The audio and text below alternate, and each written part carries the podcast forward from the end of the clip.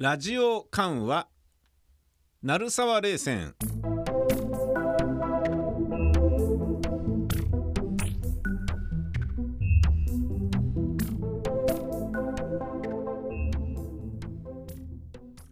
1新聞社から放送局へ転じて一番先に欲しくなったのはラジオセットのいいのである。持ち合わせのペントード式のは東京しか聞けないので米国製のスパートンという小型の小型のポータブルを備え付けた。5級で中型の置き時計ほどのサイズ目方も軽く革製のカバンがついていて旅行に携帯もできる。アースを取る必要もなく23弦あるアンテナは糸巻きのようなものに巻きつけている。ちょっとそこいらへ引っ掛ければいい。第2放送のある今日家庭にラジオセットが1つしかないのは不便でよくラジオ原価が起きるのである。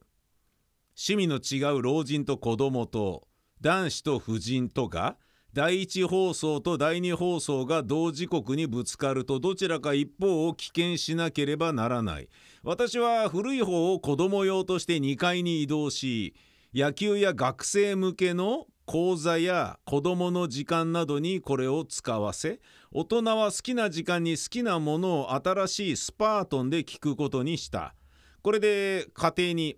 ラジオ原価の種もなくなり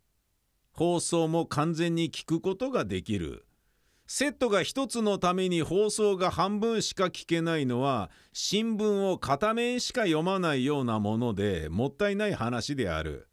もっともこれは大人数の家庭に必要なことで一人ではいかに頑張っても同時に2つの放送は聞けない新聞は何種類とっても読みこなしに差し支えはないがラジオは聞き逃したらそれでおしまいだ。2私は職種柄報道関係の放送を家庭にいてもできるだけ多く聞くのでせっかく子供が第2を楽しんでいる時それを第1に切り替えるに忍びない。新聞社にいた時は新聞の精読が重要な仕事の一つになっていたが放送局に入ってももちろん新聞は精読しているしまたしなければならない。つまり新しく聞く仕事が増えたのである。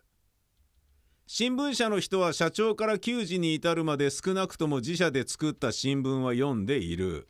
しかるに放送となると全部のプログラムを朝から晩まで漏らさず聞いてはいられない。そこで自分の所感事項だけは時間のやりくりをつけても聞くように努めるのは私ばかりではあるまい。ニュースにおいても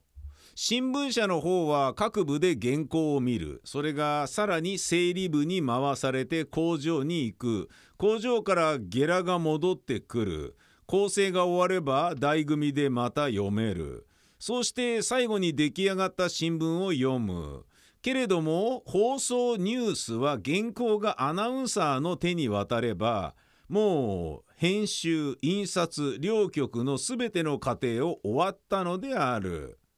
いよいよ時間になる。アナウンサーの下は臨転機。その椿は陰気。その音声は配信。同様。即時即刻聴取者の耳に配する。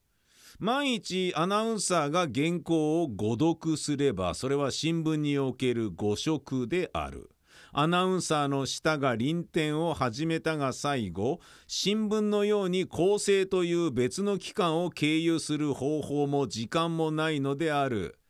だから新聞の出来栄えといったようなものはニュース放送を聞いて初めて知るのでこれを聞くことが出来上がりの新聞を読むことにあたるわけなのである。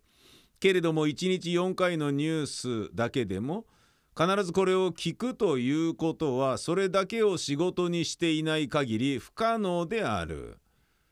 もちろん調子係も検閲係もあるから正式には全部聞かれているのであるがそれはまた別の角度からそれぞれの目的を持って聞くので私の聞くのとは自ら別である。私はただ誤色の有無を気にかけるのではない。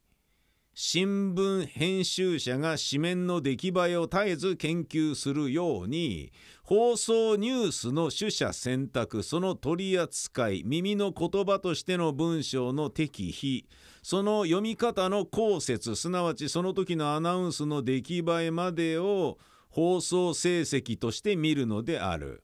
新聞で言えば編集両面あ編集印刷両方面にわたる出来栄えの総合的研究である。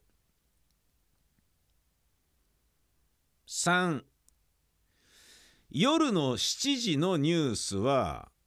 会合や宴会などのために聞き漏らすことが多いが9時半のニュースは家庭で聞く機会が多い。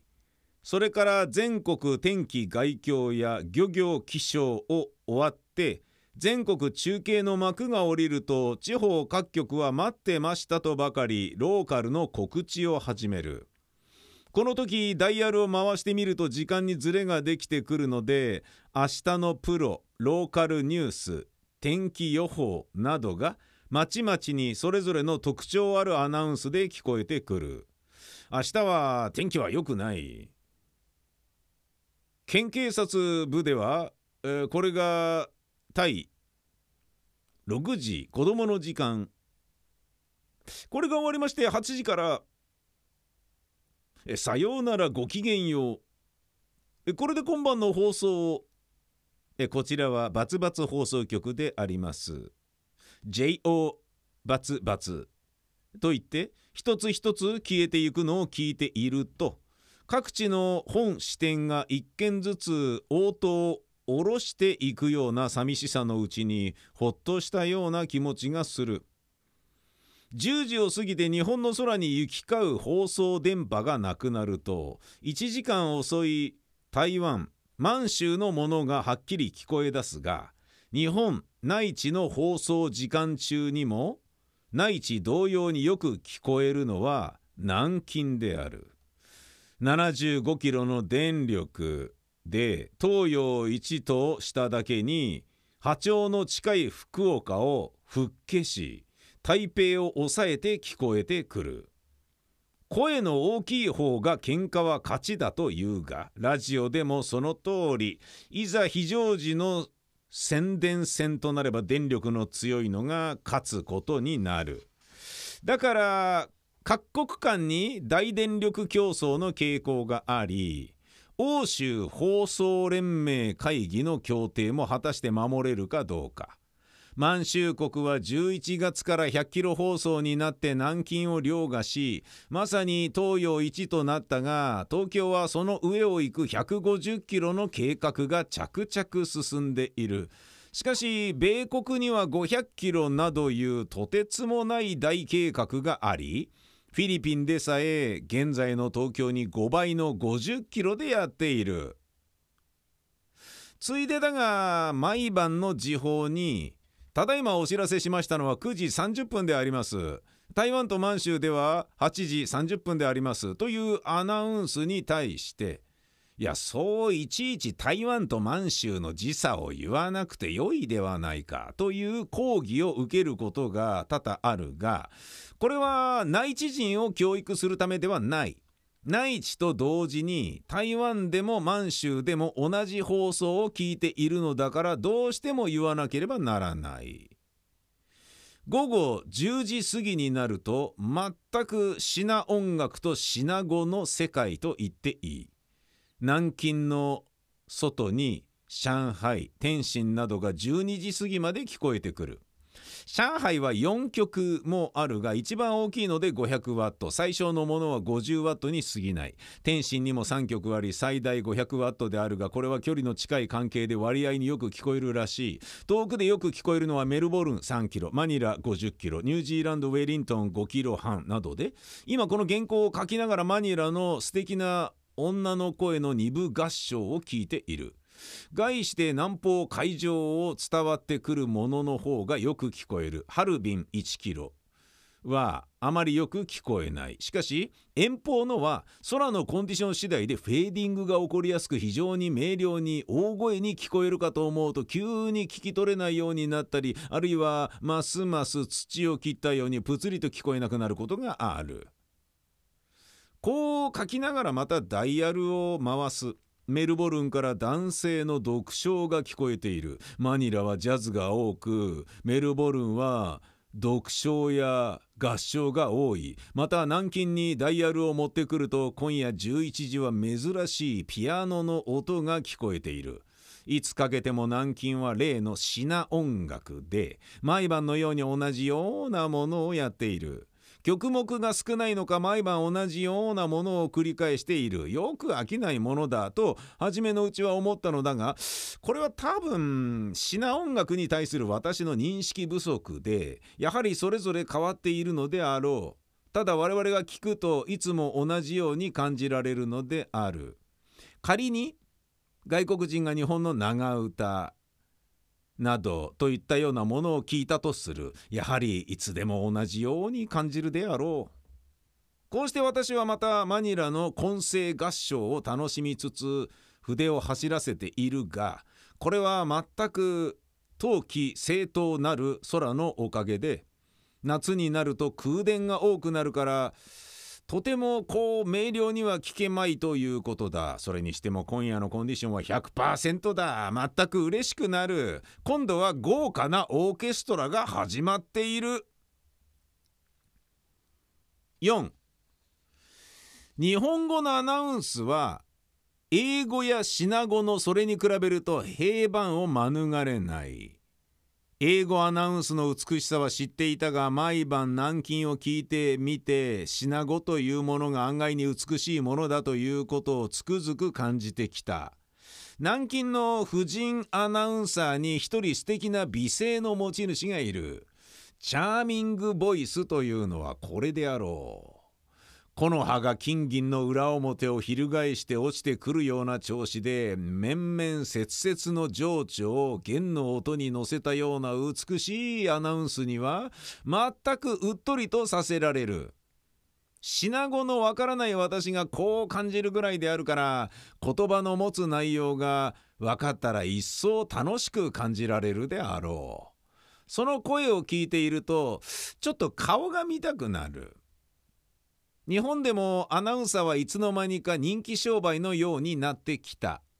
ラジオを聴く人は毎日同じ声を聞いて一種の親しみを持つようになる。その顔を一目見たいという気持ちの起こるのは人情の自然である。しかし、アナウンサーは名前や顔を売り物にする商売ではない。だんだん夜も更けてきた。この前の土曜日には午前2時半まで空を探って各地の放送を楽しんだが明日はまた早く起きなければならない。ちょうどマニラの終了アナウンスが聞こえてきた。ただいまマニラ時間は10時52分であります。おやすみなさい。日本11時52分。